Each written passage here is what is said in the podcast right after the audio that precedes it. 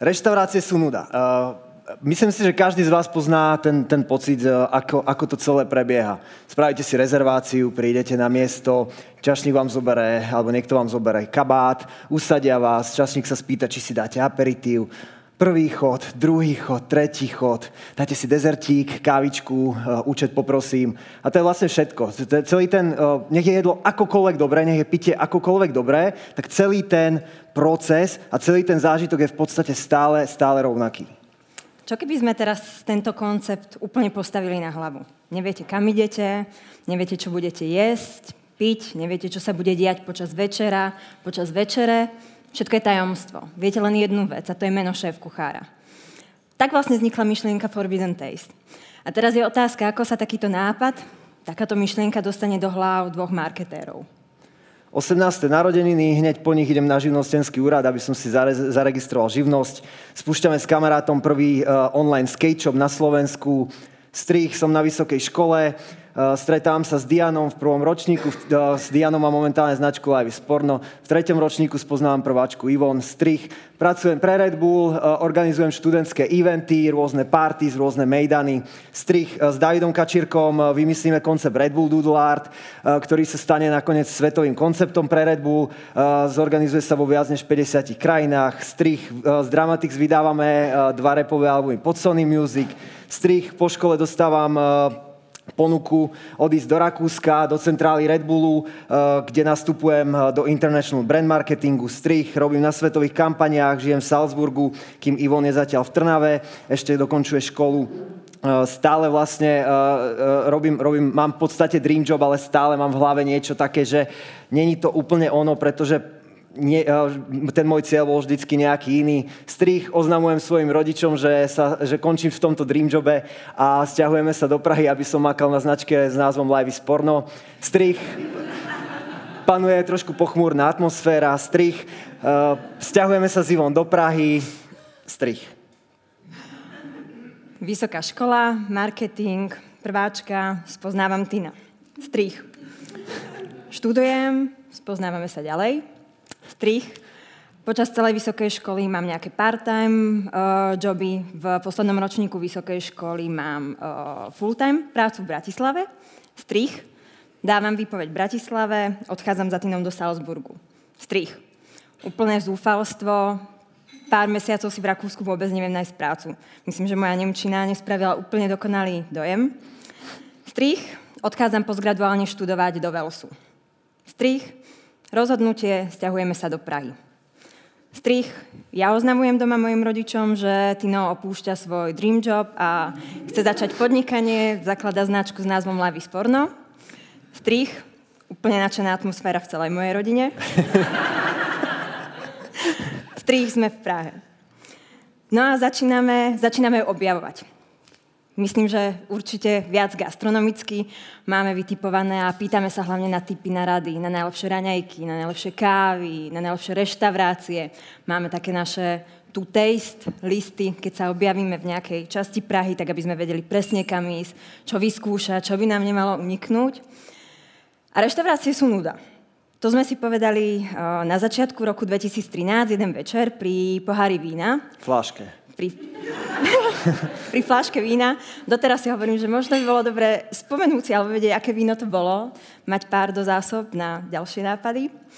No ale tak vlastne vznikla tá myšlienka. Povedali sme si, fajn, čo keby sme to zmenili? Čo keby sme zmenili taký ten pocit z tej bežnej, z toho bežného zážitku v reštaurácii?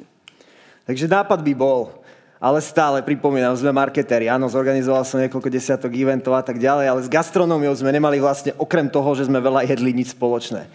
Uh, takže ako vlastne postupovať? Tak uh, sme začali rozhadzovať siete, začali sme nad tým viac rozmýšľať, stále nám to vrtalo v hlave a e, povedali sme si, že poďme e, začať oslovať našich kamarátov, našich známych. Ten prvý bol Petr Heneš, náš šéf-kuchár, e, ktorý bol mladým šéf-kuchárom v jednej reštaurácii tu v Prahe. Stretli sme sa s ním, povedali sme mu o, naš, o, o našom nápade šialenom. Čakali sme, že proste nás pošle niekam úplne do prdele, že ste sa zbláznili robiť večere na takýchto divných miestach, že vôbec. Zobral to s totálnym nadšením, išiel do toho, stal sa vlastne našim dvorným šéf-kuchárom a neskôr vlastne aj parťakom vo firme. Uh, takisto ďalší kamaráti, napríklad Marek, náš kamarát, ktorý mal zase reš- uh, skúsenosti z rôznych fine diningových reštaurácií uh, ako čašník. Namočili sme do toho ich rodiny, napríklad konkrétne Marekova žena Lenka z ekonomky sa po večeroch stala odborníčka na vystrihovanie rôznych dekor vecí a podobných menú a, a tak ďalej. To isté sa týkalo vlastne lokality, to isté sa týkalo programu, to isté sa týkalo všetkej možnej pomoci. Oslovali sme kamarátov a Nemali sme síce nič, ale mali sme strašné nadšenie a bolo totálne nákazlivé. Áno, založili sme Facebook stránku, vytvorili sme web, doladili sme detaily, stanovili sme si nejaké pravidlá. Aby to naši hostia, ktorí sa chceli zúčastniť, pop-up večere nemali úplne jednoduché, tak sme si povedali, dáme tam aj nejaké pravidlá. Jedným z nich bola práve registrácia na večeru, na ktorú sa chceli dostať, na, na pop-up degustačnú večeru. A museli sa zaregistrovať na náš newsletter. Keď sa zaregistrovali v dostatočnom predstihu predtým, ako sa večera mala konať, dostali e-mail, kde bol dátum a bol tam link. Odkaz na registráciu dotazník s pár otázkami. V tých otázkach sme sa ich pýtali napríklad, prečo práve oni by mali byť tí, ktorí by sa mali zúčastniť Forbidden Taste, koho by si pozvali. Nemal to byť niekto, s kým sú bežne každý deň, mal by to byť niekto, s kým je vzácný ten čas, aby ho strávili. Alebo napríklad, aké bolo najnetradičnejšie miesto, kde večerali, kde jedli. A keby bolo to posledné jedlo, to vysnívané, keby je za hodinu koniec sveta. Vypísali otázky, poslali dotazník, ale ešte vlastne ani vtedy nemali oni zaručenú, že, že tá registrácia, to miesto na tej večeri budú mať. Vyberali sme 30 hostí. A čo je najdôležitejšie, povedali sme si termín. Myslím, že bez toho, bez tohto termínu by sme mohli ešte kľudne doteraz sladiť detaily, úpravy na webe a všetko úplne detailne šperkovať. Ale termín bol 35. 2013 a vlastne nebola, nebolo cesty späť. Čo bolo strašne super, tak, tak ako nebolo cesty späť, tak uh, to strhlo celkom aj záujem, to proste e, ľudí, ľudí to zaujímalo, pretože ten koncept bol iný, bol trošku inovatívny. A, a vlastne nám sa darilo tie prvé pop-upy e, vlastne vypredať, e, dá sa povedať veľmi rýchlo, v priebehu pár minút, pár sekúnd, ten newsletter sa nám plnil novými ľuďmi, stále nám pribúdali nejakí. A vlastne my sme si vtedy povedali, ty vole, to by ale chcelo nejakým spôsobom zmeniť to pravidlo, že nechceme tam mať hneď na všetkých eventoch len našich kamarátov a robiť eventy pre kamarátov, chceme, aby tam sa dostávali zaujímaví ľudia, aby sme prepojovali tých ľudí. Uh, tak sme si povedali, že uh, bolo by super tam mať pravidlo, že na Forbidden Taste nemôžete ísť dvakrát po sebe, na dva pop-upy hneď po sebe. Uh, takže to pravidlo sme zaviedli, ale samozrejme poznáte to, takéto pravidlo sa dá celkom jednoducho obísť, takže jeden z hostí sa nám napríklad zaregistroval pod úplne iným menom, prišiel na pop-up, my na neho pozeráme, z tých fotiek sa nám vzal trošku povedomý, okamžite sa nám priznal a povedal, proste, proste musel som, bolo to tak super, že chcel som to zažiť znova. Kde? Vlastne nikde. Začal lov na netradičné lokality. Boli sme tým doslova posadnutí, keď si to tak spätne vybavím. A dodnes si vlastne pamätám niektoré reakcie, keď sme prišli uh, po nejakom úvodnom e-maili na stretnutie, na nejakú lokalitu a teraz tam vlastne uh, tie nechápavé pohľady ľudí z knižnice, z divadla, keď sme im predstavovali, čo by sme tam vlastne chceli spraviť, tú degustačnú večeru a oni nám, oni nechápali, prečo nechceme využiť ich bufetové priestory, ich stoly, naškrobené biele obrusy, nechápali. Ale my sme v tomto boli striktní. Povedali sme si, že to miesto, to, kde budete večerať alebo zažijete ten, ten zážitok z Forbidden Taste, by malo byť miesto, ktoré nie je spojené s gastronómiou, kde nie je bežné večerať. A pre nás, čím netradičnejšie, čím uletenejšie, tak tým lepšie. Bol rok 2013 a vlastne potrebovali sme tak trošku spraviť okolo seba rozruch, tak sme rozmýšľali, že ako na to, ale tam si presne do koruny, aký sme mali marketingový budget na ten rok, bol presne nula. A tak, e, tak sme vymysleli, že, že čo by sme mohli spraviť také, aby to zaujalo tú našu cieľovú skupinu tých ľudí, ktorí by to mohlo baviť a osloviť. Uh, tak sme si vymysleli, že čo keby sme tento náš koncept priniesli len tak náhodným ľuďom do ulic Prahy tak sme si spravili také naše malé mini virálko. Uh, zobrali sme vlastne uh, stôl a náhodným ľuďom na lavičke, len tak proste na ulici sme doniesli naservírovaný chod, uh, k tomu nejaké spárované vínko a vlastne nebudem viac hovoriť, pozrieme si len také krátke videjko.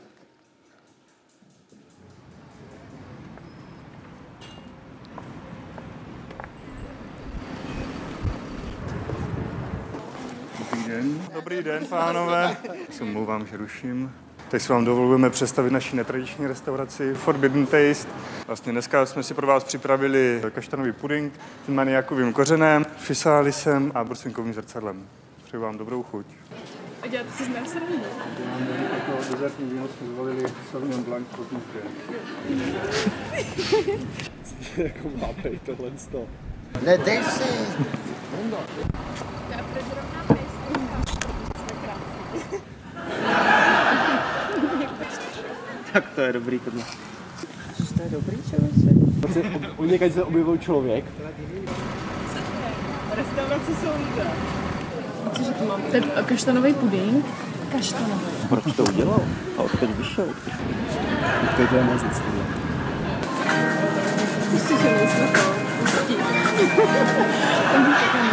Vážení cestující, To je dobrý.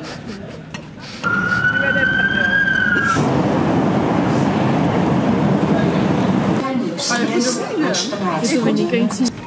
Můžeme chodit častěji třeba. Každý den. Tohle bych si taky neznala. No fakt je výborný. Jen to pak pošli do Brna, že to je aspoň město. Praha, že jdeš do parku. nástupiště číslo Ještě budeme brát Peťovi. to nikdo neuvěří normálně. Tak bylo vše v pořádku. Bylo to fakt vynikající. Hlavně jste nám vyzvedli náladu. Budeme kolegům vyprávět. restaurace je? Nikde. Jo, takhle. Takže rok 2013, eh, nemôžem povedať, že to malo milióny views, ale malo to pár tisíc views. Splnilo to vlastne ten svoj účel. Ako som hovoril, ten budget bol fakt nulový. Eh, to V podstate kuchár, to je ten mladý muž eh, v čapičke, vtedy to bolo ešte cool. Eh, Ako druhý vlastne kameraman, ktorý to následne aj zostrihal. A, a tretí eh, bol produkčný, ktorý bol zároveň aj šofér, aj režisér, teda ja v, oso- v jednej osobe a ešte k tomu aj čašník. Takže, takže vlastne o troch ľuďoch ide o ten nápad, investícia pár hodín času a, a video bolo na svete. Uh, aby to nezostalo ale len pri slovách, aby ste uh, náhodou tým, že Forbidden Taste je o zážitkoch a prekvapeniach, tak my sme si uh, toho pána, síce dnes tú čapicu nemá, ale práve Petra Heneša, nášho šéf-kuchára, sme si sem zobrali dneska so sebou a práve takým našim signature dishom sa stal Sweet Tattoo, kedy vlastne šéf-kuchár servíruje na čiernu rukavicu vám ten dezert priamo na ruku a vy si ho potom zjete. Takže e, ospravedlňujem sa veľmi všetkým, ktorí to pozerajú na streame, ale môžete si to minimálne pozrieť na videjku potom. Uh, tak, uh, ale všetkým ostatným, tak vás prosím, kľudne počas celej prednášky si môžete dať toto tetovanie na svoju ruku. Len jediné, čo vás poprosím, keby ste neprebehovali popred túto kameru, takže, takže nejak tak rušte radšej ostatných tam vzadu. Určite, určite choďte do toho, určite. No a aby sme sa vrátili my k tomu vlastne, prečo sme tu, k tomu biznisu rodinnému. Eh, Ako sa vlastne z toho hobby projektu stal, stal ten reálny, ten skutočný biznis? Bol to hobby projekt, robili sme ho všetci popri našich eh, full-time prácach, venovali sme na to eh, noci, venovali sme na to vlastne dni dovolenky, ktoré sme mali v práci. A po pár akciách, ktoré sme zorganizovali, tak sa na nás obracali naši hostia, ktorí sa zúčastnili pop-upu. Aby sme spravili aj pre nich súkromnú akciu, pre ich klientov, pre ich biznis, biznis partnerov, pre novinárov, pre ktorých organizovali tiskovú konferenciu. A bránili sme sa tomu veľmi. Myslím, že sme odolávali celkom dlho. Ale potom sme si povedali, a prečo vlastne nie, keď je ten záujem, ale musia hrať, hrať podľa tých našich pravidel, podľa pravidel Forbidden Taste, aby to, aby to stále bolo to tajomstvo, ten zážitok, to, to čo v sebe mali vlastne aj tie, tie verejné akcie. Rozhodnutie teda padlo, rozhodli sme sa, ideme, ideme do toho, vytvoríme Forbidden Taste First Class, takže firemné akcie pop-upy pre uh, klientov. No a s tým prišlo jedno veľmi ťažké rozhodnutie aj pre mňa. Výpoveď. Výpoveď v práci. V práci, ktorú som mala rada, do ktorej som rada chodila, ktorá ma naplňala. A ja si vlastne doteraz pamätám ten moment. Robila som pre školu varenia Chef Parade, kde som mala na starosti marketing. Začínala som s projektami pre turistov, potom som mala na starosti správu sociálnych sietí viacerých projektov, ktoré tam prebiehali. No a pamätám si práve doteraz ten, ten moment, to ráno, keď som musela môjmu šéfovi Marcelovi oznámiť to rozhodnutie. A to bol práve ten moment, o ktorom čítate, alebo ho máte taký ten filmový, keď zrazu nespoznáte svoj hlas, zrazu tu máte takúto hrču a, a neviete, čo povedať. Ale Marcel, práve tá jeho reakcia bola vlastne úplná podpora, úplná motivácia, úplné takéto, taký ten drive, choďte do toho a robte to úplne naplno. A Marcel bol hosťom na našom prvom pop-upe, pomohol nám nielen na prvom evente, ale potom aj na ďalších, bol hosťom na našej svadbe. A vlastne doteraz je takým, dá sa povedať, našim mentorom. Vážime si jeho rady, jeho názory. Takže v tej dobe, keď som naozaj ako prechádzala pomerne ťažkým rozhodnutím, tak práve táto motivácia, taký ten drive, ktorý nám dal on, tak som si veľmi, veľmi cenila. No a potom, po tomto momente, ktorý nebol úplne najpríjemnejší, tak prišiel krajší moment, naša svadba, alebo skôr party pre 150 ľudí, ak si dobre pamätám. A... Neviem. svadobná cesta a po svadobnej ceste po návrate som sa vlastne pustila do full-time podnikania. Ja, si, ja som počul takú vetu, že uh, môj syn mi povedal, že, že je podnikateľ, tak sa dneska hovorí ľuďom, ktorí nemajú job. Takže ako, ako to bolo s tým tvojim home officeom teda? No, home office je super, keď ho viete zvládať. A ja som si tam práve uvedomila, že je tam potrebná strašne veľká mm, disciplína. Zrazu ste s šéfom sami sebe, zrazu musíte si vytvárať vlastnú motiváciu, sú tam veci, ktoré nikto za vás nespraví.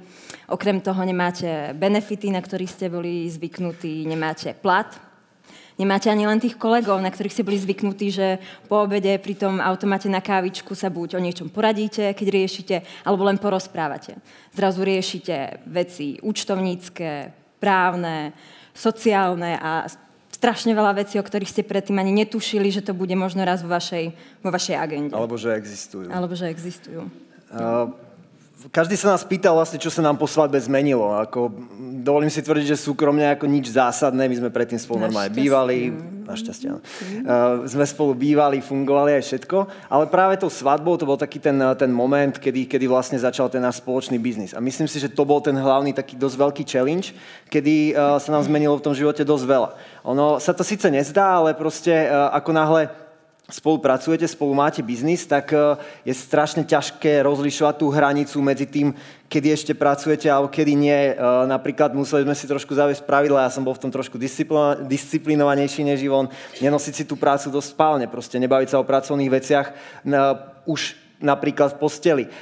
alebo alebo uh, keď napríklad sa na toho druhého ste nejak sa pohádate, alebo ste, ste nahnevaní, alebo niečo s ním riešite, tak si uvedomiť, ja sa teraz hnevam na teba ako na kolegu, nie ako na svojho manžela a manželku. Takže to boli také tie uh, trošku mindfucky v hlave, ktoré sme si museli, ktorými sme si museli a stále musíme občas prejsť. Bez ohľadu na to, ako veľa ľudí hovorí, určite nikdy nezakladajte biznis so svojou rodinou, len nikdy nie s kamarátom, to proste všetko skazí. Určite ste takýchto príkladov veľa počuli a ja ich mám vo svojom okolí veľa. Na druhej strane, keď sme sa tak nad tým zamýšľali, s kým iným by som si založil biznis s človekom, ktorému v podstate nekonečne verím. To je môj soulmate a mám v neho 100% dôveru. To isté sa týka vlastne aj mojej druhej firmy, ktorú mám s mojim najlepším kamarátom, vlastne Dianom. Takže uh, myslím si, že strašne záleží, nedá sa to uh, úplne len tak uh, generalizovať a povedať, že nie alebo áno. Myslím si, že, že to záleží príklad od príkladu. A my máme radi uh, takú tú vetu, mne sa nás často pýtajú ľudia, vy aj niekedy oddychujete, aj niekedy máte voľno a tak. Uh, my máme taký obľúbený hashtag, že never not working. Uh, vlastne tým, že ste v tom biznise namočení stále, tak sa stále o tých veciach bavíte, nejakým spôsobom ich máte v hlave.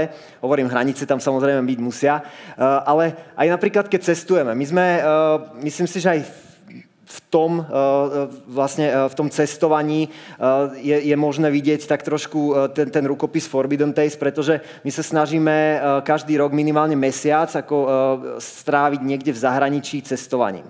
Začalo to tripom v Juhoafrickej republike, ďalší rok to bola Juhovýchodná Ázia, to bol, to bol Malajzia, Singapur, Indonézia, ďalší rok to bol Vietnam, Laos, Kambodža, ďalší rok Myanmar, Tajsko, minulý rok sme boli na mesiac v Peru. A vlastne tieto naše tripy uh, sú síce dovolenky, ale nie sú to ako tie dovolenky v pravom slova zmysle. Vždycky je to na začiatku roku, teda ten január, leden, uh, kedy máme za sebou najťažšiu ako keby sezónu, uh, čo sa týka uh, buď jednej alebo aj druhej firmy a vlastne uh, ten začiatok roka, ten má taký uh, pomalý, pomalý nábeh, takže tie veci dokážete uh, vybavovať aj nejak uh, externe. A, a vlastne je to pre nás jednak oddych, ale často je ten oddych aktívny a je to skôr aj o tom vypnutí hlavy, o tom, že ste v úplne inom prostredí, totálne proste čerpáte inú inšpiráciu, stretáte sa s úplne inými ľuďmi, s úplne inými problémami, s, úplne proste uh, všetkým iným svetom. Takže búrate tie hranice, vlastne, ako to spomenul Honza aj na začiatku uh, tejto prednášky. A uh, aj preto uh, je vlastne pre nás uh, vlastne úplne prirodzené, že my sme na tom tripe, tí, ktorí sledujú naše Instagramy a naše Instastories, tak asi vedia, že ako veľa jeme cez tie tripy, ako veľa. A e, vlastne my sa pri tom samozrejme prirodzene bavíme. Ježiš, toto ako super spravili, toto majú ako dobre vymyslené. Čiže v podstate pracujeme, ale v konečnom dôsledku pre nás, keď tá práca nepo, nepovažujeme ju vôbec za prácu, považujeme za, nie, za niečo, čo nás baví, čím vlastne žijeme, tak je to podľa mňa úplne super. Áno, súhlasím. súhlasím. to som A keď sme sa tak spoločne zamýšľali potom nad, tým, nad tými firemnými alebo nad tými našimi prvými klientami, ktorí sa stali našimi skutočnými klientami, tak sme prišli na to, že to boli ľudia alebo firmy, ktorí mali o, tú dôveru v nás na začiatku. Napríklad to bolo Red Bull, Jägermeister. A už od začiatku vlastne doteraz sme boli bootstrap. Nemali sme nejaké externé financie, všetko sme investovali naspäť do, do nášho biznisu. Čo sa týka nejakej eh, reklamy alebo salesu, tak tam sme mali 0 korún, marketing. Ten budget marketingový bol celkom ano. štandardne zostával na tej nule. Ten sme si držali rokov, ale marketing. Forbidden Taste sa šíril word of mouth, čiže hostia, ktorí sa zúčastnili akcie, to povedali ďalej. Následne to bolo potom aj pri firemných akciách tak.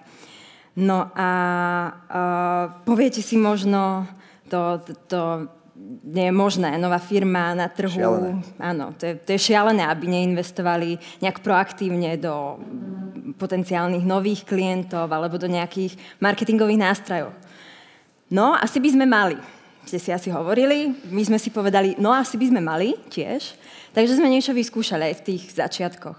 A využili sme rôzne reklamné eventové portály, ktoré boli pre firemné akcie, ponúkali prenajmy, cateringové služby, ale zistili sme, že je to pre nás absolútne nerelevantné. Okrem toho, že nám vlastne priniesli možno ešte viac práce, pretože ja som musela uh, odpisovať na tie poptávky a slušne vysvetľovať, že uh, nie, nie sme tí, ktorí vám pripravia chlebičky, nepripravíme vám ani tie řízečky, ani nie sme schopní zabezpečiť, zastrešiť to občerstvenie uh, za 300 korún na človeka, aj s nápojmi. A to sa bavíme o stovkách mailov týždenne, dajme tomu, hej, z týchto portálov. Takže. Mesno, dobre. Áno. A... Aj v desiatkách. Tak. A vlastne sme si povedali, we don't fit in. Zistili sme, že uh, že sme si vlastne, nejak sme sa vyprofilovali a povedali sme si, vlastne vytvorili sme si tú vlastnú kategóriu. Vybrali sme sa ťažšou cestou, pretože sme všetky tie poptávky alebo všetky tie ponuky, akcie robili presne na mieru toho klienta podľa ich predstav, podľa toho, čo on mal v hlave. Takže bola to ťažšia cesta, bolo to postavené všetko na tých detailoch, na tých maličkostiach. Odrazilo sa to samozrejme aj v cene, ktorá bola prémiovejšia, ale my sme vždy hovorili, nie sme pre každého a ani sme vlastne nikdy nechceli byť pre každého. Aj pre nás bola tá hlavná sezóna Vianočné obdobie, zimné Vianočné večierky, oslavy, kde sa to hodí všetko takto oslaviť a dobre uh, zajesť. A práve túto sezónu sme si chceli po, uh, podchytiť aj my nejak proaktívne práve niečím. No ale kým sme stihli dať von alebo spustiť nejaké kampane, na ktorých sme pracovali alebo ktoré sme mali v hlave, pripravovali, tak sme vlastne zistili, že sme, aj náš kalendár je plný. A hlavne aj naše, naše kapacity osobné. Dovtedy sme pracovali s väčšinou s externistami, na našich akciách boli externí čašníci, kuchári, nejaký, nejaké pomocné sily. A v tomto momente sme si povedali, že asi je naozaj čas už na toho prvého zamestnanca, ktorý bude mať aj plat. A postupne vlastne za tie ďalšie roky, ktoré, ktoré nasledovali, tak sme mali tým zamestnancov, alebo skôr ľudí, kamarátov, ktorí sa stali potom súčasťou toho nášho Forbidden Taste sveta, ktorí tam priniesli strašne veľa myšlienok, dobrých nápadov, ktoré sme zrealizovali.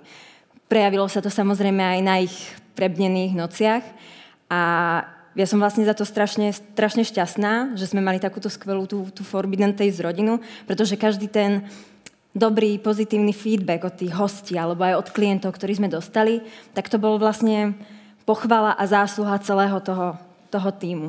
Takže za to im, za to im ďakujeme. Pýtate sa, že prečo to vlastne funguje. Aj my sme sa nad tým zamýšľali, že prečo to vlastne funguje tak nejak samo, že uh, tí hostia o to majú záujem. Uh, myslíme si, že, že to ako dva také, dve také hlavné veci a to je ten zážitok ako taký, o ktorom tu vlastne dneska chceme aj, alebo hovoríme a potom sú to prekvapenia, celé to rúško tajomstva, ktorým je ten náš koncept zahalený a tak. Uh, ono to zašlo občas až tak ďaleko, teraz preskočím, že, že pre niektorých klientov, pre ktorých sme pripravovali eventy, tak boli dokonca až tak striktní, že povedali, už keď sme pre nich robili napríklad druhý event, prosím vás, veľmi nepovedzte, kde to bude. A teraz je to ale strašná vlastne uh, zodpovednosť v podstate, že vy ho musíte presvedčiť a musíte spraviť to ešte lepšie, než si to predstavuje, pretože on fakt nechce vedieť, kde, uh, kde to bude alebo čo bude jesť. Uh, Každopádne celý ten náš koncept je dosť založený práve na tých prekvapeniach. Tie prekvapenia sú vlastne už od samotného začiatku. Snažíme sa, aby už ten samotný príchod bol nejakým zážitkom, takže vlastne o 12. presne na práve poludne vám príde sms kam sa máte dostaviť. Ešte stále nemáte prezradenú vlastne tú lokalitu presnú, tam prídete, tam sú nejakí herci, ktorí sa s vami hrajú, niekde vás pošlú nejak, po nejakých indiciách a tak. A vlastne už keď ste na tej lokalite, tak ste v našich rukách. Samozrejme to není žiadny cirkus, že proste vás stále ako trháme z, z, z predstola alebo niečo podobné. Je to, vždy sa snažíme, aby ten komfort tam bol zachovaný, ale snažíme sa ľudí tak trošku prekvapovať, šokovať, e, vytrhávať z tej ako keby komfortnej zóny. E, tých prekvapení, napríklad predstavte si, že ste na firemnej akcii v krásnom odsvetenom kostole v Bratislave, večeriate so svojimi kolegami eh, pri veľkých stoloch. Proste, eh, pri vašom stole sú nejakí dvaja noví kolegovia, ktorí vám hovoria, že vlastne teraz ešte nastúpili, ešte nemajú za sebou ani žiadny brand training, ani nič, takže vlastne sa ich pýtate a tak. A zrazu tá večera pokračuje. Jeden z týchto dvoch eh, hostí sa zrazu postaví a začne spievať Teraz sa postaví aj ten druhý nováčik, ktorý začne tiež spievať.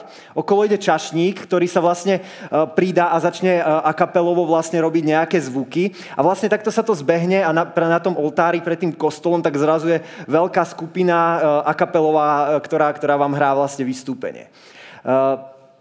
Takisto napríklad robíme aj nejaké menšie veci, napríklad táto, táto baletka je taká moja obľúbená, že sedíte pri tej večeri a teraz malá baletka v čiernom, len tak tam niekde predsúbka prebehne pozadí. Vôbec na to neupozorňujeme, nič. Všimnú si to možno dvaja ľudia, možno piati. Ale ty vole, videl si to? A možno, ak, ťa, ak ti môžem do toho vstúpiť, tak si to predstavte napríklad na tejto lokalite, ktoré boli bývalé lázne. Takže tam vidíte len také tie koje a zrazu maličku čiernu baletku. Možno vidíte, možno nie. Presne tak, alebo idete na lokalitu, eh, v tej budove je ten Páter Noster, také tie staré výťahy, do ktorých ako naskočíte a na prvom poschodí vám podáva eh, barman nejaký, nejaký drink, teraz idete ďalej, z druhého vás vytrhne eh, herec, poďte rýchlo, taďalto, taďalto. Takisto napríklad sedíte na večeri, úplná pohoda, rozprávate sa, zrazu strich a proste flash a vypne sa svetlo. A vy si vlastne až vtedy uvedomíte, že ten chod, ktorý máte pred sebou, tak je podsvietený, že všade dookola vás sú nejaké fosforeskujúce veci uh, a, a večeriate vlastne ten daný chod v tme. Uh, alebo ste, ste na večeri a vlastne my sme sa snažili, a to bolo jedno z tých pravidel uh, toho Forbidden Taste, že nechceme, aby tí ľudia prišli, sadli si a ako v tej reštaurácii, že si čítate menu a už rozmýšľate, ja neviem, nechám si miesto na ten dezert, neviem, či mi to bude chutiť a tak. Tak my sme sa snažili, aby oni zistovali, čo budú jesť až pred tým daným chodom. Čiže majú nejaké indície, trošku sa to rozprúdi aj tá debata v rôznych skúmavkách, rôznych iných veciach, ktoré sme na nich ako, ako vymýšľali. A oni vlastne až pred tým daným chodom zistia, čo budú práve vtedy jesť. A napríklad na jednej z týchto večerí tak e, vlastne pred, pred chodom tak im donesli e, na tanieri čašníci ďalekohľady. Teraz na nich pozerajú a povedali im, že aby ste sa dozvedeli, čo budete jesť, musíte sa pozrieť von oknom. Takže oni sa všetci pozreli von oknom a na opačnej budove bola taká e, umelecká inštalácia, socha, vlastne ako keby grafity umelca, ktorý tam nasprejoval celý ten chod na, na tú opačnú stranu budovy. Prekvapenia, a to si možno aj vy uvedomíte, eh, ja, ja rád hovorím o tom, ako, ako, ako fungujú prekvapenia na mozog a myslím si, že aj to je celý ten, eh, celá tá pointa toho, prečo to robíme a ako sa nad tým zamýšľame. Eh, ja, ja, ja si pamätám, ja som si čítal raz jednu štúdiu, proste vedci z Harvardu, oni zistili, študovali proste momenty prekvapení, že ako funguje mozog na prekvapenia. A Mňa to strašne zaujalo, pretože oni zistili, že vlastne prekvapenia vo veľkom fungujú na mozog veľmi podobné ako drogy. Eh, jednak je ten zážitok ako keby intenzívnejší, keď ho nečakáte. Okrem toho máte väčšiu tendenciu si ho zapamätať. A čo je veľmi vtipné alebo zaujímavé, a ja to dokážem potvrdiť, je, že, že dokážete si na ňom dokonca vytvoriť aj závislosť. Takže tie prekvapenia a tie zážitky sa stali vlastne pojitkom všetkého, čo robíme. Áno, aj keď hovoríme o tých firemných akciách, aj keď hovoríme o verejných akciách, ktoré boli pre verejnosť. A práve tie verejné mali ešte jeden rozmer a to bol ten dobročinný, nesiskový. Uh, celý tým na týchto akciách uh, robil zadarmo, vrátanie šéf kuchárov. My sme si na každý ten uh, iný pop-up uh, pozývali rôznych šéf kuchárov. Chceli sme, aby aj, aj, aj tá akcia, aj to menu malo nejaký iný rukopis, aby, aby tam bol podpis toho šéf kuchára. Aj oni robili na tom uh, bez nároku na honorár. A zo zisku, alebo vďaka uh, partnerov, ktorí sme mali aj na týchto akciách, sa nám podarilo um, vlastne dopriať tú zakázanú chuť ľuďom, ktorí si nemohli uh, dovoliť kvalitné suroviny. Bola to pre nich zakázaná chuť, bolo to pre nich to forbidden taste, ktorý, ktorý vlastne nemohli tak sme napríklad zaniesli bedničky ovocia, zeleniny do armády spásy. Alebo sme boli súčasťou Food Revolution Day tu v Prahe, posielali sme zdravé baličky granolí do škôl, do detských domov, boli sme aj súčasťou samotnej akcie v Prahe. Tam sme práve deťom, ktoré prišli zo škôl z detských domovov, tetovali na ruku naše sladké Sweet tetovanie, tetu. sladké, ale tiež zdravé, z ovocia, z ovocných gelov, aby sme im práve ukázali, že aj tie dezerty môžu byť zdravé, keďže celý ten projekt na to poukazoval. Alebo sme napríklad pred Vianocami minulý rok, už pred dvoma rokmi, na východ Slovenska doručili baličky ovocia deťom zo sociálne slabších, znevýhodnených rodín. Bolo to baličky, skoro, skoro pol tony. Pol no. tony ovocia v baličkoch.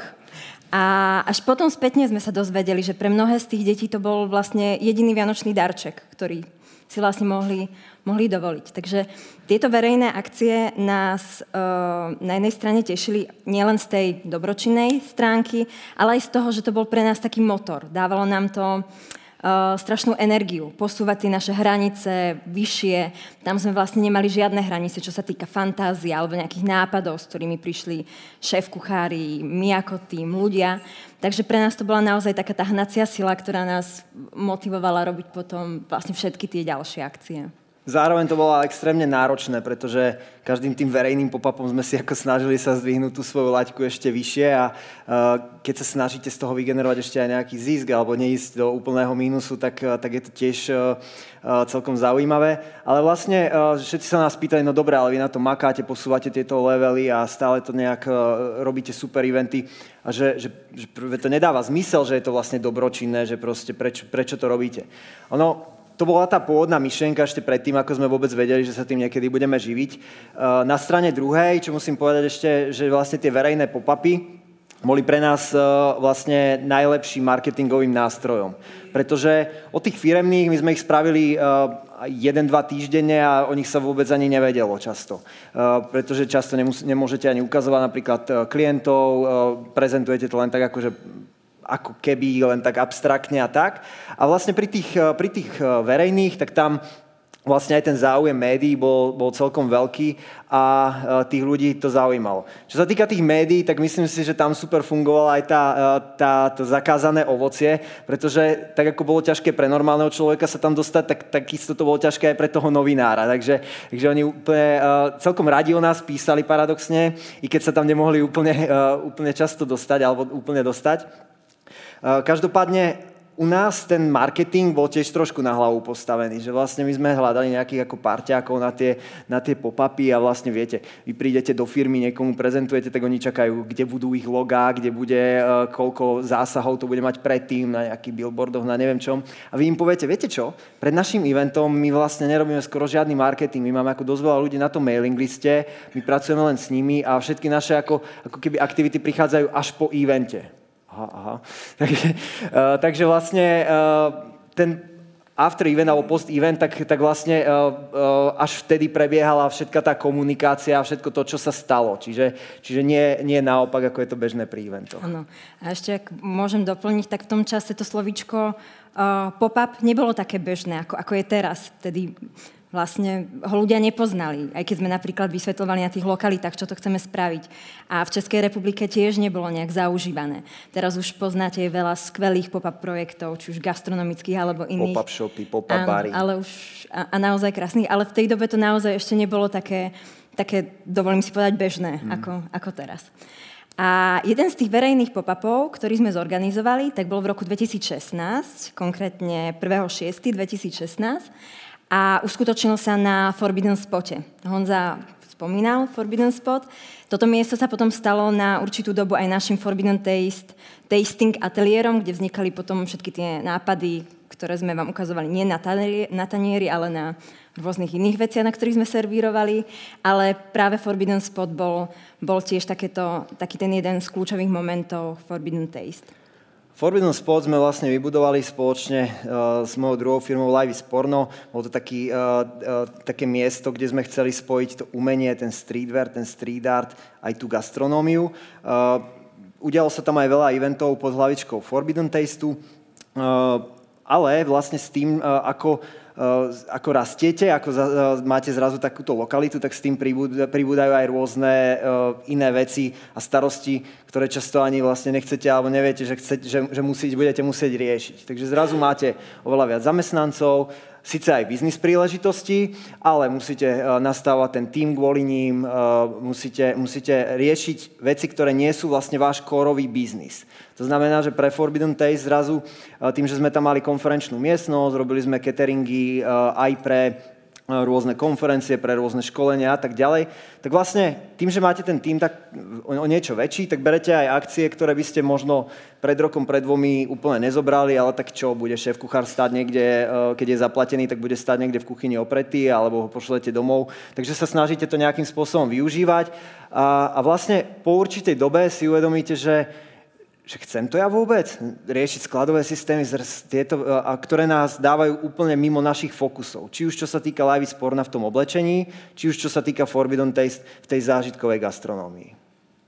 Áno. A v rámci Forbidden Spotu, o, ty nám spomínal, bola tam napríklad galéria, tá bola mimochodom vyhlásená alebo spomenutá niekde za najfarebnejšiu galériu na svete, takže na Forbidden Spote sa nám tam každý deň ukazovalo aj množstvo turistov, ktorí sa chceli odfotiť, pozrieť, vlastne zistiť, čo ten 1400 m štvorcový kolos ukrýva.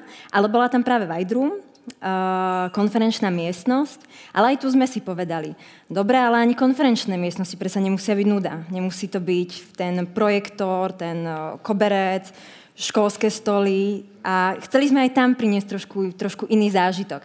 Tá miestnosť bola celá, celá biela, boli tam len farebné stoličky. Veľa farebných stoličiek. A aj ako my, e, ako Forbidden Taste, sme tam zastrešovali catering, my sa bránime tomu slovičku catering. Nechcem, nechceme ho využívať. Čiže kreatívny tasting sme tam zastrešovali. Ale tiež sme sa snažili priniesť tam trošku ten zážitok. Aj keď si poviete, je to len obyčajný coffee break, je to len ten obed medzi dvoma prednáškovými blokmi, aby bol. Ale aj tu sme sa snažili, dobre, ale tak trošku to oživme. Tam sme napríklad mm, servírovali šalát, ste dostali v kornúte. Alebo polievku vám nalievali do panvičky. Dezert vám priniesli na, e, v maličkých kvetináčikov, zasypaný čokoládovou jedlo hlinou, s výhonkou hráškového klíčku. A všetko to bolo servírované napríklad na trávnik. Takže aj takéto maličké momenty, ktoré možno, možno fakt sú to maličkosť, ale spravia, spravia to lepším. A áno, zaujímavejším aj pre tých samotných ľudí, ktorí sú tam.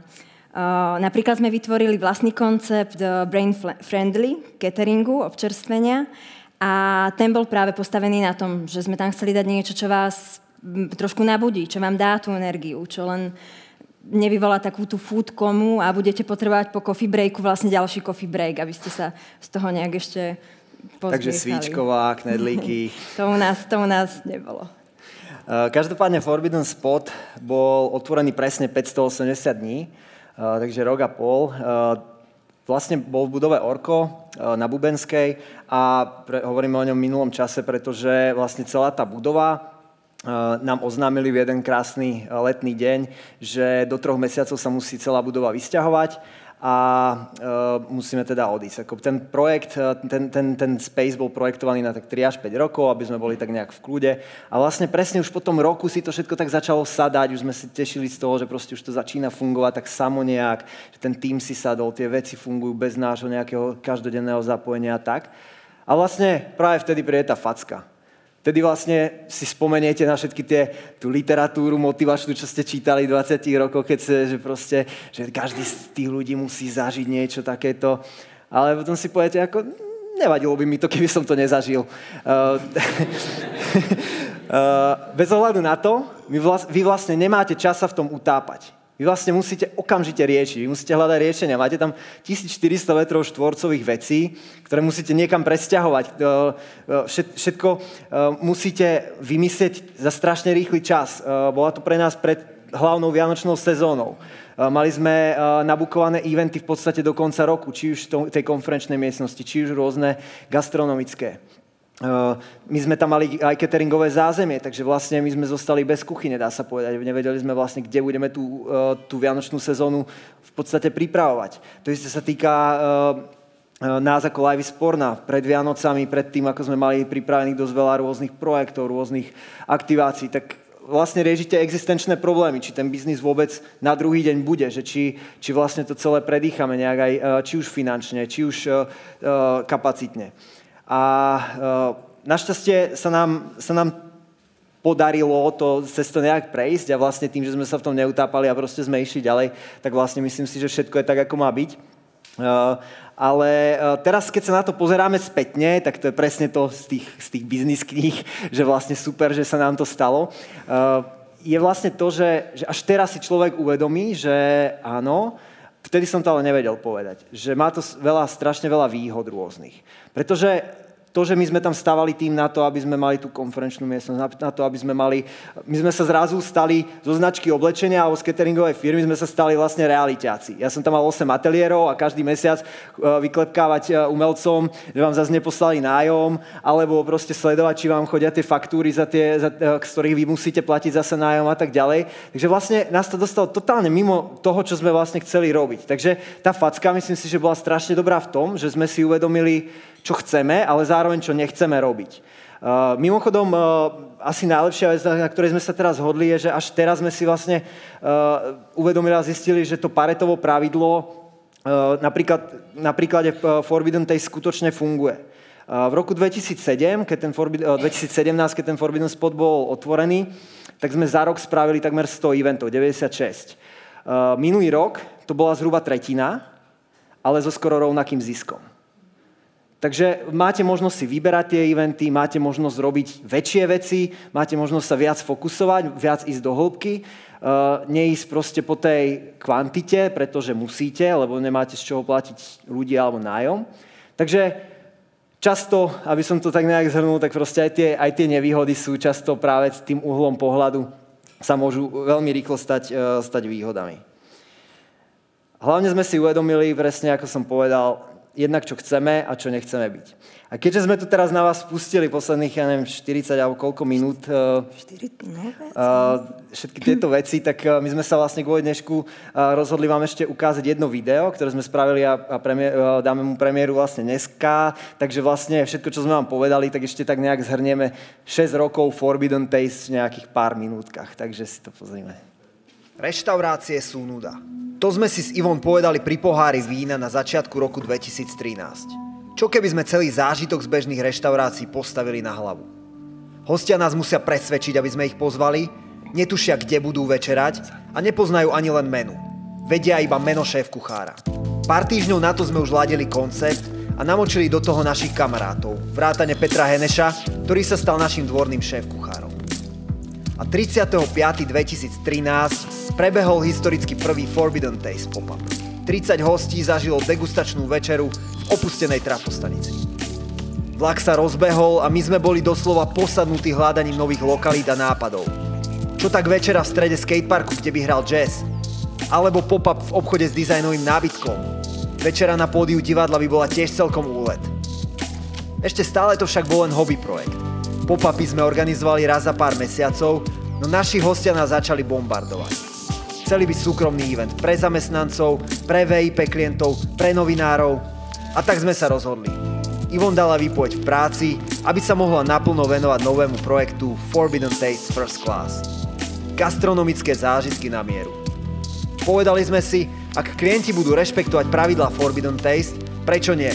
A rešpektovali. Takmer nikdy jedlo neservírujeme na tanieroch. Používame všetko možné.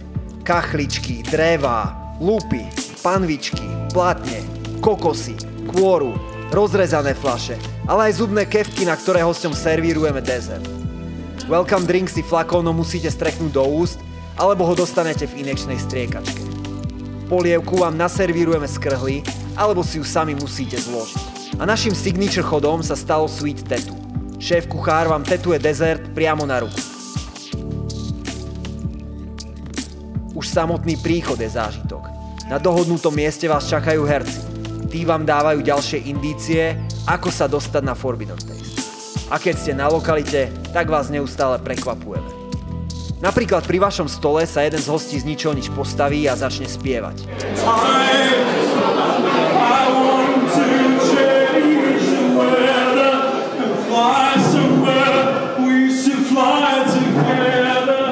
Alebo čašníkovi spadne plato a zmení sa na breakdancera.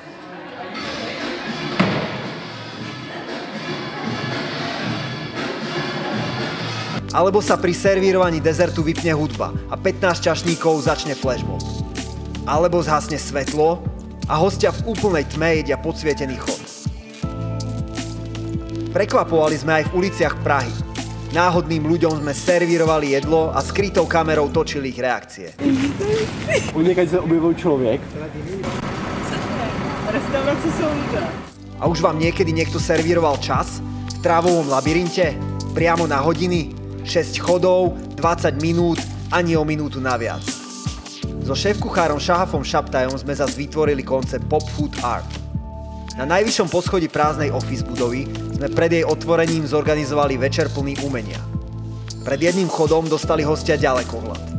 Aby sa dozvedeli, čo ich čaká, museli sa ním pozrieť na vedľajšiu budovu. Tam bola nainštalovaná socha graffiti umelca a chod namalovaný na stene. Ďalšou našou srdcovkou bola hudba budúcnosti. Oslovili sme 8 našich kamarátov šéf-kuchárov, ktorých považujeme za budúcnosť a už i súčasnosť československej gastronómie.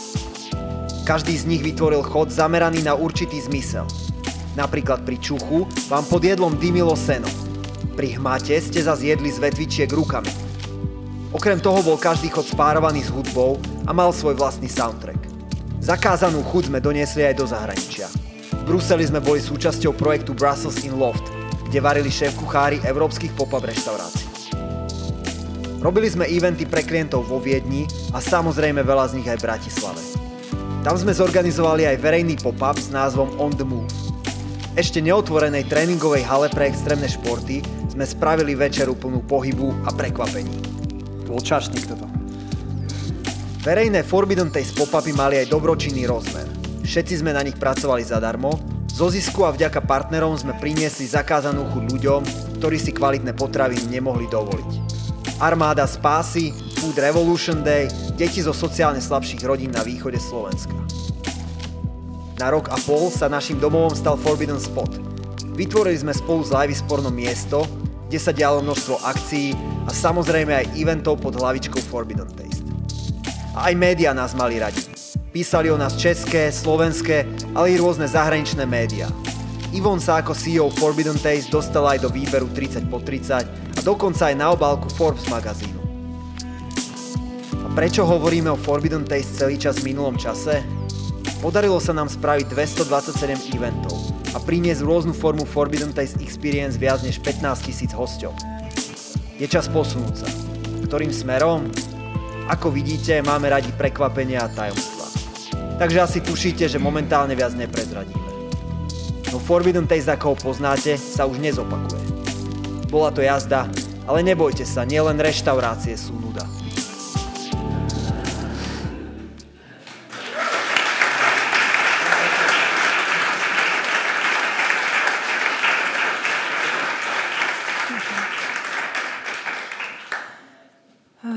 OK, what's next? Možno ste čakali, že vám po tomto videu predstavíme alebo odhalíme termín uh, verejného pop-upu na super extra tajnej lokalite so super top šéf-kuchárom, ale nie.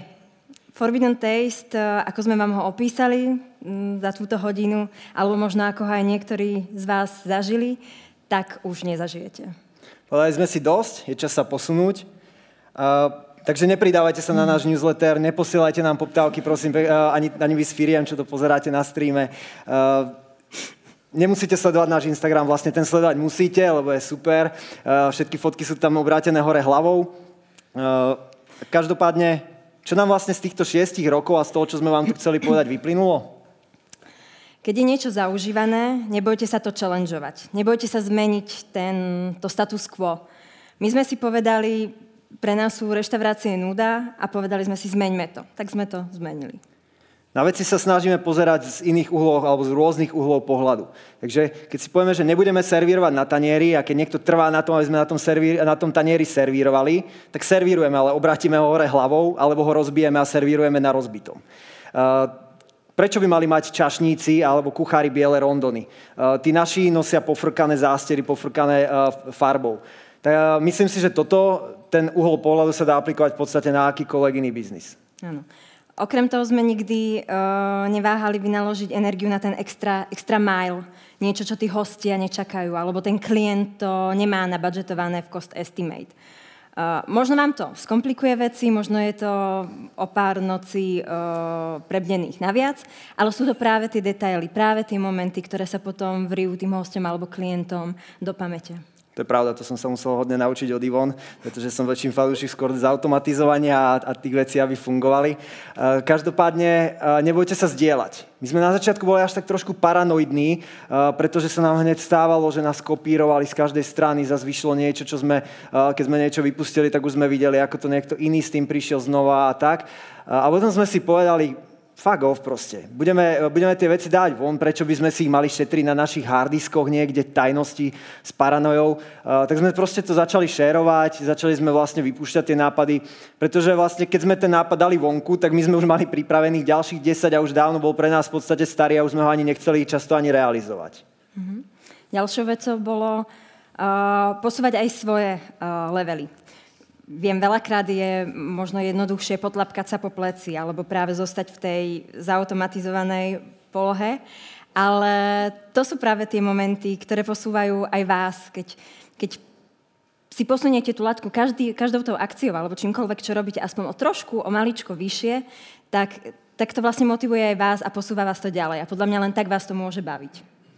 A ďalšia vec, ktorú sme sa naučili a ktorou si momentálne prechádzame, je, často je dobré povedať si dosť. Povedať si stop, aj keď ste na nejakom pomyselnom vrchole, aj keď vlastne možno ne, ne, ne, veci nemusíte meniť, uh, je dobré robiť to, čo chcete vy, nie to, čo sa od vás očakáva. Takže žite si svoje zakázané chute a svoje porno. Ďakujeme krásne. Ďakujem.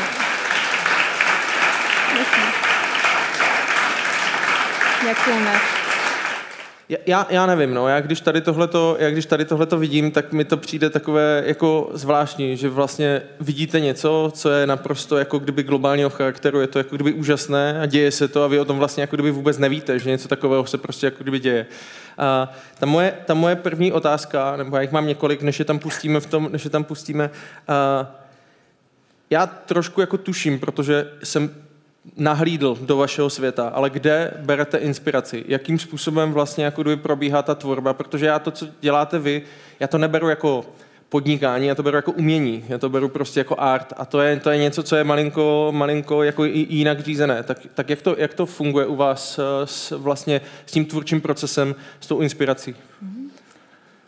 Ak za mňa môžem povedať, tak tá inšpirácia, ako aj Tino spomínal, tak je to cestovanie, to opustenie možno tých bežných vecí, ktoré riešite uh, každý deň a trošku aj dáte takú tú voľnú pauzu tomu vášmu mozgu. A potom samozrejme nemusí to byť len cestovanie, nemusíte ísť na koniec sveta, to vôbec nie. Stačí, keď ste, keď ste tu, ale trošku sa ako dostanete vonku z tých bežných zaužívaných vecí. Ja s tým súhlasím, myslím si, že práve presne uh, opúšťanie tých svojich bežných bežných pravidiel alebo bežných vecí, ktoré ste, eh, že vytrhnúť sa trošku z nich a, a presne nemusíte cestovať. Každý má teraz Instagram, tá inšpirácia je úplne všade. Ono, uh, ja ale rád rozlišujem medzi tým inšpirovaním sa a kopírovaním. Ako som hovoril, ja som bol na to jednu dobu strašne háklivý, pretože sa ma to až dotýkalo, že proste vy na niečom pracujete a proste to také naše československé proste copy-paste, tak to ma až, až doslova urážalo a uh, trošku som sa už cez to preniesol, ale uh, pre mňa tá inšpirácia, ja ti kľudne poviem, toto ma napadlo, e, táto rukavica, tak to bol napríklad náš spoločný nápad e, úplne to dám ako príklad toho kreatívneho procesu. Rozmýšľali sme, eh, že ako, ako, poňať, eh, ako poňať dezert. Uh, proste prišli sme, prišli sme s vecou, prišli sme s nápadom, niekde sme videli, ako sa proste bolo jedlo servírované ako keby po tele. Ne? Do toho som ja prišiel, ty vole, ja som bol teraz v Polsku, vo Varšave na jednom superburgeri a tam mi k nemu dali rukavice. Taký dobrý nápad, že máš proste rukavice, môžeš sa totálne zaprasiť, vôbec ti to nevadí a proste ješ vlastne z ruky. Do toho sme mali človeka, cukrára, ktorý vlastne povedal, že Ježiš, to by som vedel robiť, to by som, eh, to by som vedel posunúť ďalej. Do toho vlastne sme, sme prišli, oh, čierna rukavica, dáme, poďme hľadať čierne rukavice, ktoré sú zdravotne nezávadné. Takže ono sa to tak spájalo vždycky, že vždy to vzniklo nejakým impulzom, čo keby, väčšinou uh, tu od Ivon, uh, veľmi často, uh, čo keby, uh, sme to postavili na hlavu a už to potom sa nabalovalo vlastne. To, to isté sa týka Petra, to isté sa týka mňa, to isté sa týka všetkých ostatných kuchárov. Takže myslím si, že, že to takéto to zbieranie a a, a to postupné. A často je to dosť nevinné, proste, že to vznikne len nevinnou SMS-kou uprostred noci, ty vole, čo keby. Áno. A to hlavne, možno keď je to z tej, tej gastronómii, tak na to sú super tí kuchári, ktorí, či už je to Peter, ktorý to ako keby má naozaj uh, pod sebou a vedie to, aby zase sme si tam úplne neuleteli. Ale aj ten tým, aj tí ľudia, ktorí robia, tak sa neboja hovoriť aj tie nápady a preto vznikajú takéto takéto, takéto veci. A to je strašne dobrý postreh, pretože uh, hlavne v tých začiatkoch, tak my sme nešli po tých akože známych polrajchoch tohto sveta. Išli sme fakt po tých mladých súšefoch a po tých, po tých ľuďoch, ktorí boli vlastne naši kamaráti, nejak prirodzene sme sa poznali, kamu nebola kamu, ktorá je teraz, Přemek nebol Přemek, ktorý je teraz a podobne. Takže, uh, takže vlastne uh, išli sme vlastne po tých súšefoch, alebo my sme po nich nešli, oni proste boli prirodzene pri nás, ale ich strašne bavilo na tom, že zrazu v tej reštaurácii, kde sú súšefom, tak oni sú ako len tými rukami, že oni sú málo kedy vidieť. Že oni síce s tým nápadom prídu, ale podpíše si ho e, ten šéf kuchár. Takže my sme vlastne strašne málo kedy, ani sa nepamätám, že by sme povedali na nejaký úplne uletený nápad nie. Uh, stalo sa to občas, eh, ale myslím, že ešte aj na to niekedy príde. Ale eh, myslím, že aj to ich na tom bavilo, vie, že, že mali možnosť sa ako keby že zrazu nemali tie hranice a vedeli, že spravíme všetko preto, aby sme to mohli aspoň do určitej miery zrealizovať, ten ich nápad. Zase, než to přepne ještě Michal, tak uh ta, ta otázka je, ta, ta síť lidí, která je vlastně kolem tebe, říká, že to jako nějakým způsobem realizuje, tak mě ještě zajímá, eh, krom toho, že vím, že děláš InSpeed, že se potkáváte prostě že s hrozně moc zajímavýma lidma a, a ta inspirace asi z toho čerpá, tak uh, ještě jedna věc je, jako, a bude na to snídaně v březnu, ale to jenom je takový teaser, uh, tak uh, jakým způsobem ale tu vizi potom zprocesovat do toho, že se to stane? Protože já tam vidím jako kdyby tu choreografii, já tam vidím prostě to, že to, anebo to prostě necháváš tak, jak, jako, já, mi připadá, že to prostě jako kdyby je easy going, ale to je tvrdá práce prostě jako kde zatím, jo? Tak jakým způsobem vlastně se z té vize jako stane to, že opravdu to proběhne, proběhne to tak, jak to potřebuješ, proběhne to na vteřinu, proběhne to tak, jak má. Jako to, zatím prostě musí být obrovská dřina a obrovský tým lidí. Je to tak, no. Ako, uh, ja si myslím, že easy going je veľký mýt. Myslím si, že žiadny úspešný biznis proste bez ťažkej práce, bez tých odpracovaných x tisíc alebo desiatok tisíc hodín proste není. A myslím, že to vzniká tak, že si sadneš na prdel a začneš robiť. Prestaneš o tom kecať, prestaneš proste len rozprávať, prečo nie, ale proste to začneš robiť, začneš riešiť ako. Nie prečo nie, ale ako. Uh-huh. A veľakrát aj keď napríklad tie verejné akcie, ktoré sme mali, tak je tam 30 hostí, ale ten tým, čo je za tým, je oveľa niekedy aj dvakrát väčší, alebo, alebo trikrát. Uh-huh. naozaj je to aj o tých ľuďoch okolo, pretože tie náš, myšlienky sú, nápady sú, vždy budú, ale presne, potom ich treba zrealizovať a treba, treba naozaj ich robiť. Ale ono aj tá kreativita sa ti potom tak nejak zautomatizuje, alebo celý ten proces, že proste ty prídeš s tým nápadom a už vieš, akým spôsobom pokračovať, koho osloviť, ako a tak, takže asi takto nejak ještě pořád přemýšlím jako nad tím frustrujícím momentem, a to včera s chodou okolností bylo i v té reportáži o té transplantaci srdce, že vlastně on, když ten operatér udělal tu transplantaci, tak už věděl, že už nic vyššího nedosáhne. Jo? To znamená, jakým způsobem člověk, jako kdyby se pořád řekne OK, teď udělám nejlepší ze sebe, prostě vydám to, to co je jako kdyby the best, a, a víš ale, že v momentě, kdy ta akce skončí, takže to prostě jako skončilo a začínáš jako znova. Kde, kde berete na tohleto energii? To je tá bomba na tom, to je super. Proste rozmýšľaš ty, vole, čo bude po srdci, že či ľudia budú mať načipované nejaké mozgy a budem za 20 rokov či, uh, operovať proste mozgy. To je práve na tom úplne to super, že to nikdy nekončí, vieš, že stále môžeš proste pokračovať. Tak a já už teďka přejdu, já už teďka přejdu na takové uh, uh, restaurace, uh, různé hygienické předpisy. Jo? Uh, jak, jak prostě řešíte tady tohleto? A, a to, to já vám to budu říkat, nemusíte to číst. To bola ako veľmi dôležitá vec pre nás a to práve preto som hovoril, že tým, že sme neboli z gastronómie, tak bolo pre nás dôležité obklopiť sa tými ľuďmi z gastronómie. Je samozrejme na začiatku miestami sa ti stane, že je to trošku punk, ale dali sme si extrémny pozor na to, aby všetko bolo úplne presne podľa noriem, podľa toho, ako to, ako to prebiehať má. Dokonca na Slovensku je to ešte o niečo vyhrotenejšie než tu v Čechách, takže tie akcie na Slovensku boli pre nás ešte väčší challenge, pretože tam tie veci museli z toho hygienického hľadiska prebiehať ešte inak. Uh, myslím si, že práve tí ľudia z gastronómie nám ako v tom dosť pomohli, či už Petr alebo, alebo aj ľudia ostatní šéf kuchári, ktorí proste ten štandard, tým, že pochádzali z toho prostredia fine diningu, tak proste ten štandard pre nich nebolo to o tom, že tam proste môžeš fakt si dovoliť punk. My sme už už tretí event sme robili vlastne uh, s Jardom Záhalkom, alebo druhý vlastne, alebo tretí, ktorý bol uh, z, uh, z obrovskej celosvetovej, bol, súčasťou Chef de Chefs, takže jeden ako stop šéf kuchárov, takže ty nemôžeš si dovoliť, že, že ho tam postavíš a, a var na niečom pretože ak chceš byť svetový, tak musíš sa snažiť čo najviac tomu svetovému priblížiť. No. Áno, a ide aj o to, že mm, ono sa to všetko nepripraví v ten deň 3 hodinky pre tou akciou, ako tam hostia prídu. Tam tie prípravy sú pár dní dopredu, kedy naozaj na tom tí šéf-kuchári pracujú, zháňajú suroviny, pripravujú.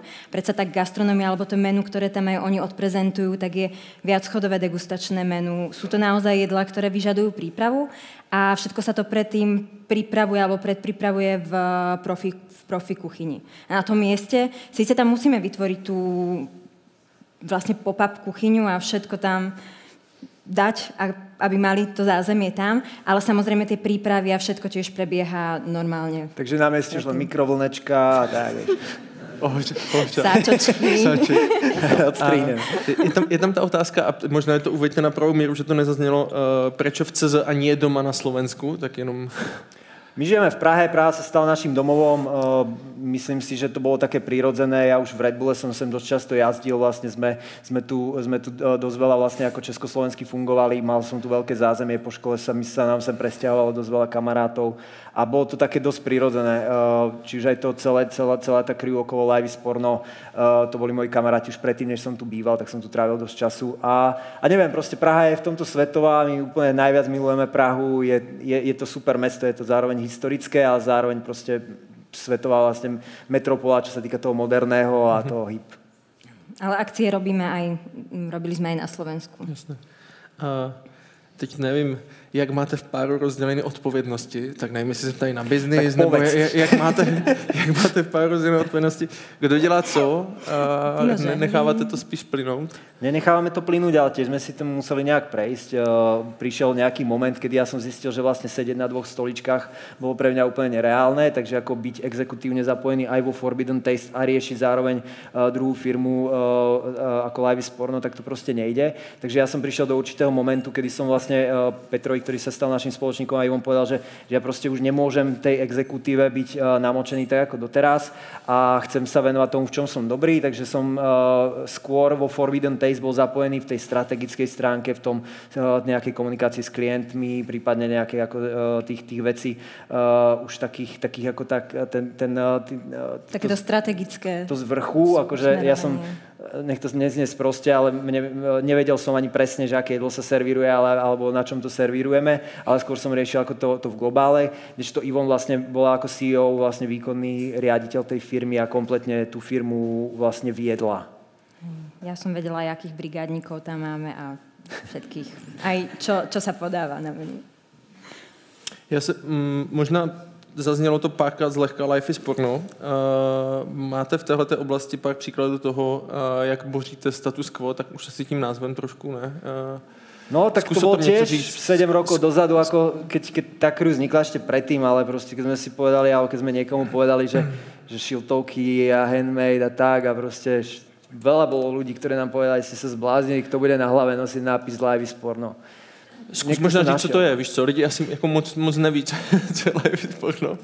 To dúfam, ako mňa to strašne vždycky poteší, že aj po tých 7 rokoch, ako sú mladí nejakí ľudia proste v tomto našom targete, ktorí, ktorí proste ešte stále ste s tým nestretli a je to strašne super, lebo to je presne to, že sa ešte vážne posúvať a máš, uh, máš možnosť ešte uh, to niekomu objasniť. Uh, my sme uh, vytvorili taký label s názvom Live is Porno, kde vlastne spolupracujeme s rôznymi umelcami a, a, s ľuďmi z rôznych akčných športov, action sports. Robíme rôzne projekty v tom a takým našim ako naj, asi najviditeľnejším projektom sa stal vlastne streetwear, takže sme ako v podstate street fashion uh, brand a uh, s tým súvisiace rôzne ďalšie projekty, hlavne artové. Dian, s ktorým to robím, tak je ako uh, street art umelec a, a tak. Takže, takže je to rôzne, ako myslím si, že e, či už gastronomia, ale tak aj v live sporno, tak sa snažíme proste prísť s vecami, ako, e, ktoré tí ľudia od teba ako od značky oblečenia nečakajú. Mm-hmm. Tých príkladov je veľa, livesporno.com, tam sú rôzne tie projekty a sú tam, alebo náš Instagram. Instagram. No, Instagram live i sporno, je to celkom jednoduché zapovedať. To když si to tam zadáte, tak už potom vám to tam zůstane. Uh, Áno, na pracovných počítačoch to nerostie. uh, jaká je cena zážitku pro tam vás? Je to, uh, tam je to uh, rôzne, tým, že samozrejme každá, každá tá akcia, či už verejná akcia, alebo firemná je robená na mieru, ako sme spomínali. Takže tam my sme nemali nejaký ceník alebo template. Pri tých, pri tých verejných sa to uh, líšilo taktiež. Vždy sme sa tam snažili ale zachovať nejakú takúto rovinu, aby si to mohol uh, dovoliť každý, kto má rád zážitky, kto má rád jedlo. Nechceli sme vytvoriť niečo, že teraz super, fakt posunieme tú látku úplne, úplne vysoko a cena bude taká, že si to môže dovodiť len naozaj malá skupinka ľudí, ktorí sa tam ako dostanú. To sme nikdy spraviť nechceli, preto sme sa aj povedali, že radšej áno, na začiatku sme do toho investovali aj my a potom, aj keď sme videli, tak sme tam mali aj nejakých partnerov. A napríklad orientačne posledný, myslím, že stál 4000 myslím, že 4 tisíc, ale tom vlastne full zážitok z jedla, jedla, pitia a všetko ostatné. Áno. A pri tých firemných to samozrejme veľmi, veľmi záleží. Tam je strašne veľa faktorov, ktoré na to vplývajú. Či je to lokalita, tá môže, len tá môže byť v desiatkách alebo aj stovkách tisíc. A potom samozrejme, či je tam program, či zastrešujeme degustačnú večeru a majú spárované koktejly, alebo veľmi veľa faktorov je tam, ktoré to ovplyvňujú. A vždy to robíme, vždy to robíme na mieru. Pri tých firemných ja hovorím, že my vlastne ako hornú hranicu nemáme. Že proste nám keď povieš, tak my tie, ten budget vlastne vyžmýkame úplne do poslednej koruny a spravíme, vlastne ho využijeme na to, aby to bolo, uh, aby to stálo za to, aby to bolo v tej cene. No. Hmm.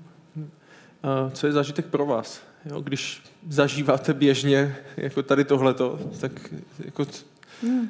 My zase ako máme radi reštaurácie. To ani, to ani nemalo by znieť, že teraz my sedíme doma a varíme si, alebo pozývame Petra každý večer, aby nám niečo uvaril. My máme radi reštaurácie. Reštaurácie sú super aj. Ako sme to na začiatku... No, reštaurácie sú super, ale občas nuda. Ale... Museli sme byť striktní. No, áno, museli sme byť striktní. Ale samozrejme radi, aj keď cestujeme, tak je to hlavne za tým jedlom. Máme zoznamy, čo je typické pre Peru, aké jedlá a, a vyhľadávame ich. Alebo zistujeme, ktorá reštaurácia je. Nemusí to byť štvor Michelinová reštaurácia, kde ani neviete vlastne, čo máte robiť ale práve niečo nech je tam iné, niečo, niečo čo si povieme, wow, tak, tak to je super. Ako paradoxne, eh, ja si dokonca myslím, že sme menej nároční, čo sa týka toho zážitku, že proste my tým, že v tom sme, tak si do, do, eh, dokážeme uvedomiť, že aj taká maličkosť, ktorú si bežný človek ani neuvedomí, tak ju považujeme za zážitok. Wow, toto je super, že to niekoho napadlo. Takže ako ja si myslím, že, že je to možno ešte až, až obrátene, že my sme celkom vďační v tomto a proste není to o tom, že skáčeme z, z nejakých padákov alebo niečo podobné. Skôr je to o tom, že hľadáme proste tie zážitky eh, aj v tých možno, možno bežných veciach a bavia nás eh, ľudia, ktorí robia tie veci inak. Ten, ten pohled na to. Ten detail, ten detail je asi hodně důležitý, protože já si tak jako jsem si všiml, že když jsme tady si tetovali na ruku, tak asi nebyl jeden člověk, kdo si to nevyfotil, to znamená, že když si to někdo jako vyfotil, tak znamená asi, že to chce jako s někým sdílet. Jo? A to je asi přesně to, co vy děláte. Jo? Že, no, já to volám Instagramové jedlo. prostě... Okay. A chutí super. Jo, jo, je to, je to, je to dobrota, je to v pohodě, doporučuji.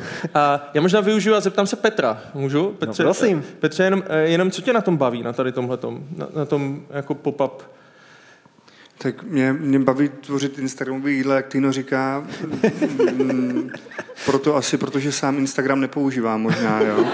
Takže, to, takže vlastně něco, něco vymyslím a pak se mi líbí, jak se to jako šine tím internetem a, a každý na to kouká.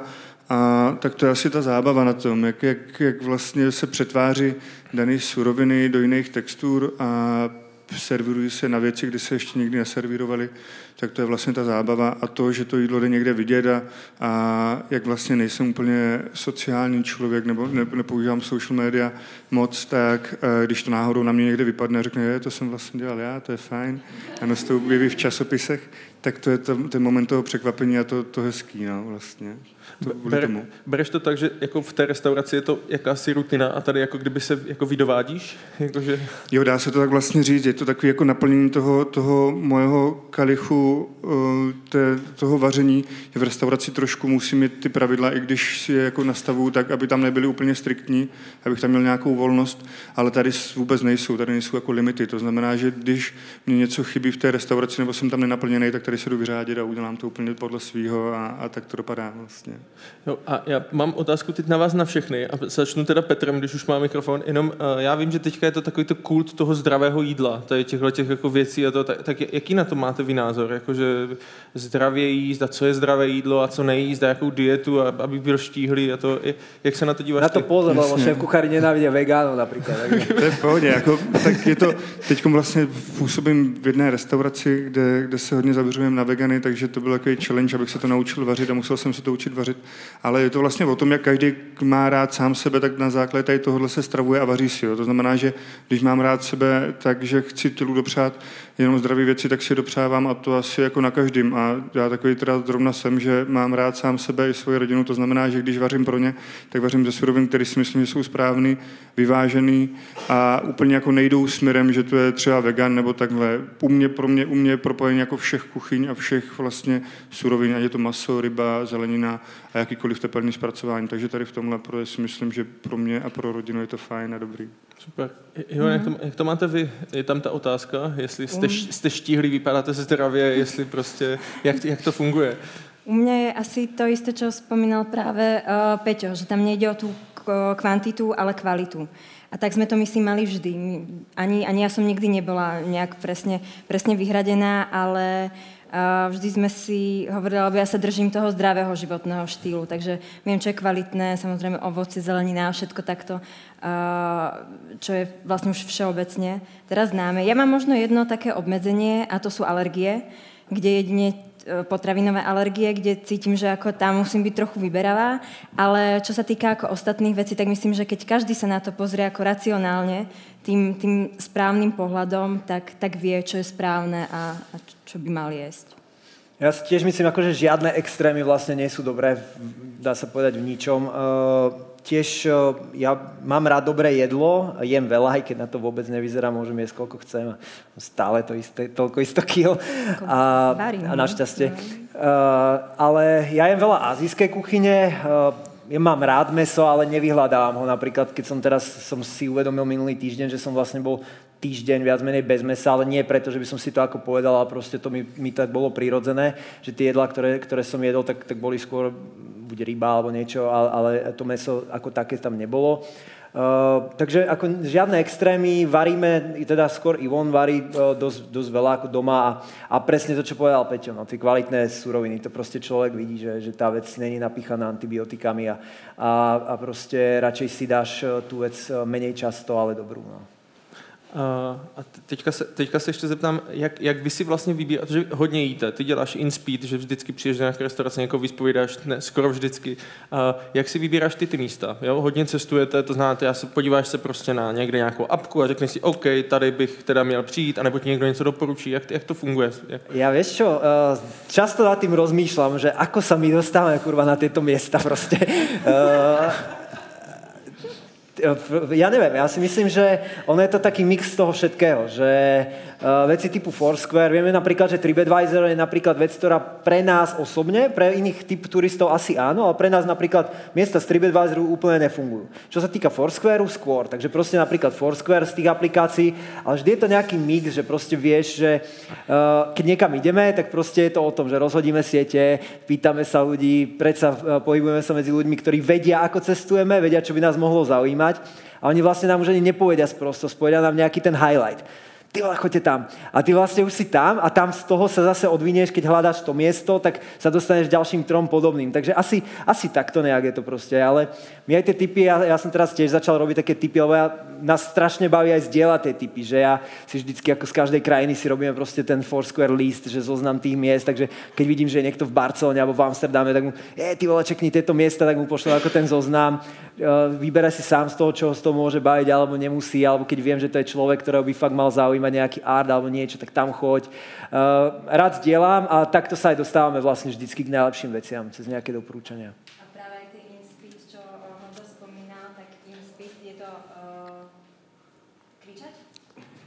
Myslím si, že sa ti vypol mikrofón. Baterky. ale ukáž mikrofonu. Uh, takže uh, Inspit, neviem si, čo si chcela povedať, ale uh, asi, že, sú, že, je to, že, sú to, že, že je to vlastne, uh, sú to rozhovory so zaujímavými ľuďmi pri zaujímavom jedle, volá sa to, že Insp Eat, ako EAT, a je to vlastne ako keby taký, taký uh, taká metafora na to in speed, že vlastne vždycky, keď sa s týmito ľuďmi stretám, tak je to v rýchlosti a tak. A mňa to, mňa to začalo štvať, že proste prečo si nesadneme a nezačneme sa baviť o veciach, ktoré, ako ten človek funguje, eh, čo ho inšpiruje, eh, čo číta, ako sa dostal k tým nápadom, ako, ako funguje ten jeho kreatívny proces. A potom som si povedal, že je strašná škoda, že by som to nezdielal s ľuďmi. Takže vlastne som si začal tento môj hobby projekt eh, robiť vlastne minulý rok pokračujem v ňom a strašne ma to baví. Takže a, a je to, áno, je to spojené s dobrým jedlom. Ja proste rád vyhľadávam veci, ktoré sú spojené s dobrým jedlom.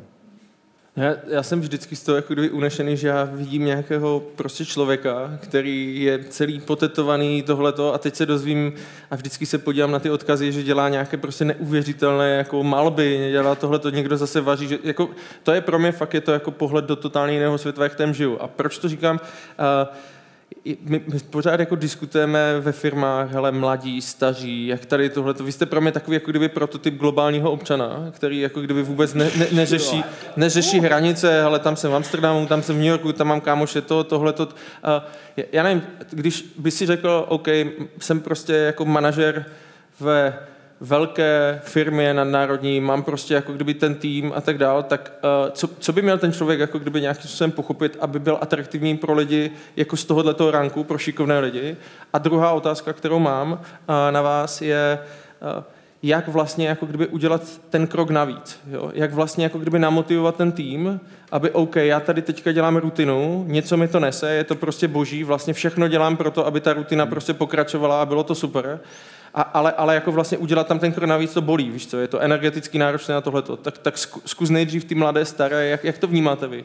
Ja si myslím, že tam uh, asi také, také dve veci. Jedna je uh, proste mať otvorené oči a ne, ísť medzi ľudí, že proste z tej kancelárie ťažko uh, vymyslíte niečo, alebo minimálne proste googliť a hľadať a, a zistiť vlastne, čo tých ľudí baví, uh, alebo sa ich to na to proste pýtať. Takže keď viete, že si chcete uh, robiť v tejto a tejto cieľovke niečo nové, tak proste výjsť do podobného podniku alebo do podobného biznisu a, a zistiť, že kto sú tí zákazníci, ako fungujú v ta, fakt v realite, nie na papieri v nejakom research, ktorý ste dostali od agentúry.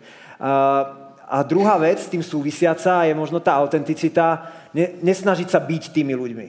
Že proste ja mám značku a mám 33 rokov do prdele, nemám 18, proste nemám, e, ne, nerobím e, to čo, to, čo všetci moji zákazníci. Ani sa na to netvárim. Ja, e, ale stále mám pocit, že, že dokážem byť relevantný, dokážem im priniesť ten lifestyle, dokážem sa vcítiť do toho, čo žijú, akým spôsobom fungujú, kam, kto, kto sú ich vzory, ako, ako sa pozerajú na ten svet a dokážem im v tom trošku zážitku ako keby pomôcť. Takže myslím si, že to sú také tie dve veci, že tá autenticita a nie silou mocou byť tým, čím nie ste. A, a tá druhá vec proste výjsť a, a pýtať sa ľudí proste, alebo googliť. Google je asi najlepšia vec, ktorá kedy vznikla a proste Google a YouTube má odpovedať asi fakt na 99% problém, problémov sveta. Ivo, nech to máš. Ako, vážne, ako boli sme teraz eh, pred pár týždňami eh, v Humus bare a v, v Krakove a proste jedli sme a ja som už chcel dať takéto props tomu kuchárovi, ktorý nás tam obsluhoval a tváril sa tak akože trošku izraelsky a tak a vraj, že ježiš, že super, že, že fakt výborný humus ako v Tel Avive, že, že fakt geniálne, že, že kde ste sa to naučili? Som čakal, že mi povie, ja som z Jeruzalema alebo niečo, že YouTube. že OK. Takže proste ono sa to dá. Okay. A u mňa, e, tá rutina, ja si napríklad myslím, že záleží tiež od osobnosti človeka. Niekomu vyhovuje byť v tom svojom, neposúvať sa a zase potom je veľa ľudí, ktorým práve vyhovuje, ok, ja musím robiť niečo iné, pretože ak ja sa nebudem challengeovať, tak ma to nebude baviť a, a, a, a potrebuje to. Ale možno už len takéto, že zmeniť nejakú tú prácu, ktorú robí. Viem, že aj tej predchádzajúcej práce, kde som bola, tak sa proste tie zodpovednosti, áno, ty si na niečo, alebo si na niečo zvyknete, je to pohodlné, viete to, ale je potom super prestúpiť a proste mať zodpovednosti na niečím úplne, úplne iným. V tých korporáciách, ono je to skvelá otázka, my sme sa o tom predtým aj s Honzom bavili, ale niekedy dávnejšie, ale ono je to, je to často fakt ťažké, pretože ako tam musíte podľa nejakým procesom, nejakému niečomu, čo už je zažívané, ťažko sa vám proste dostávať schválenia na nejaké veci. Myslím si, že tam je ešte strašne dôležitá vec a to sú malé krôčky. Že vy proste, keď vedete napríklad ten tým alebo toho šéfa, chcete nejak na tento mindset proste dostať, tak začať maličkosťami. Že vy prekvapíte, alebo vy prídete s tým, že OK, dnešnú poradu nebudeme mať tu, ale ideme, ja neviem kam. Uh, takže ako myslím si, že takéto tie malé kroky a tí, tí ľudia to potom postupne navnímajú a zistia. Ono fakt na tých ľuďoch to potom vidia, že oni, oni si povedia, ty si ma nútila, som si to musel ako debil, som toto a toto robil. A ja som taký istý proste. Uh, toto a toto som robil, ale a keď to vidíš ten výsledok toho, tak si povieš, ty vole, super. Našťastie, vieš? Takže ono, niekedy, áno, musíš ísť, uh, musíš ísť proste lámať to cez to koleno, povedať si OK, ale, ale, ale potom to stojí za to ten výsledok. A to tí ľudí, myslím si, že nakopne najviac, keď to vidia. Že to fakt funguje. Tak díky, Ivon a Tino, díky. Ďakujeme.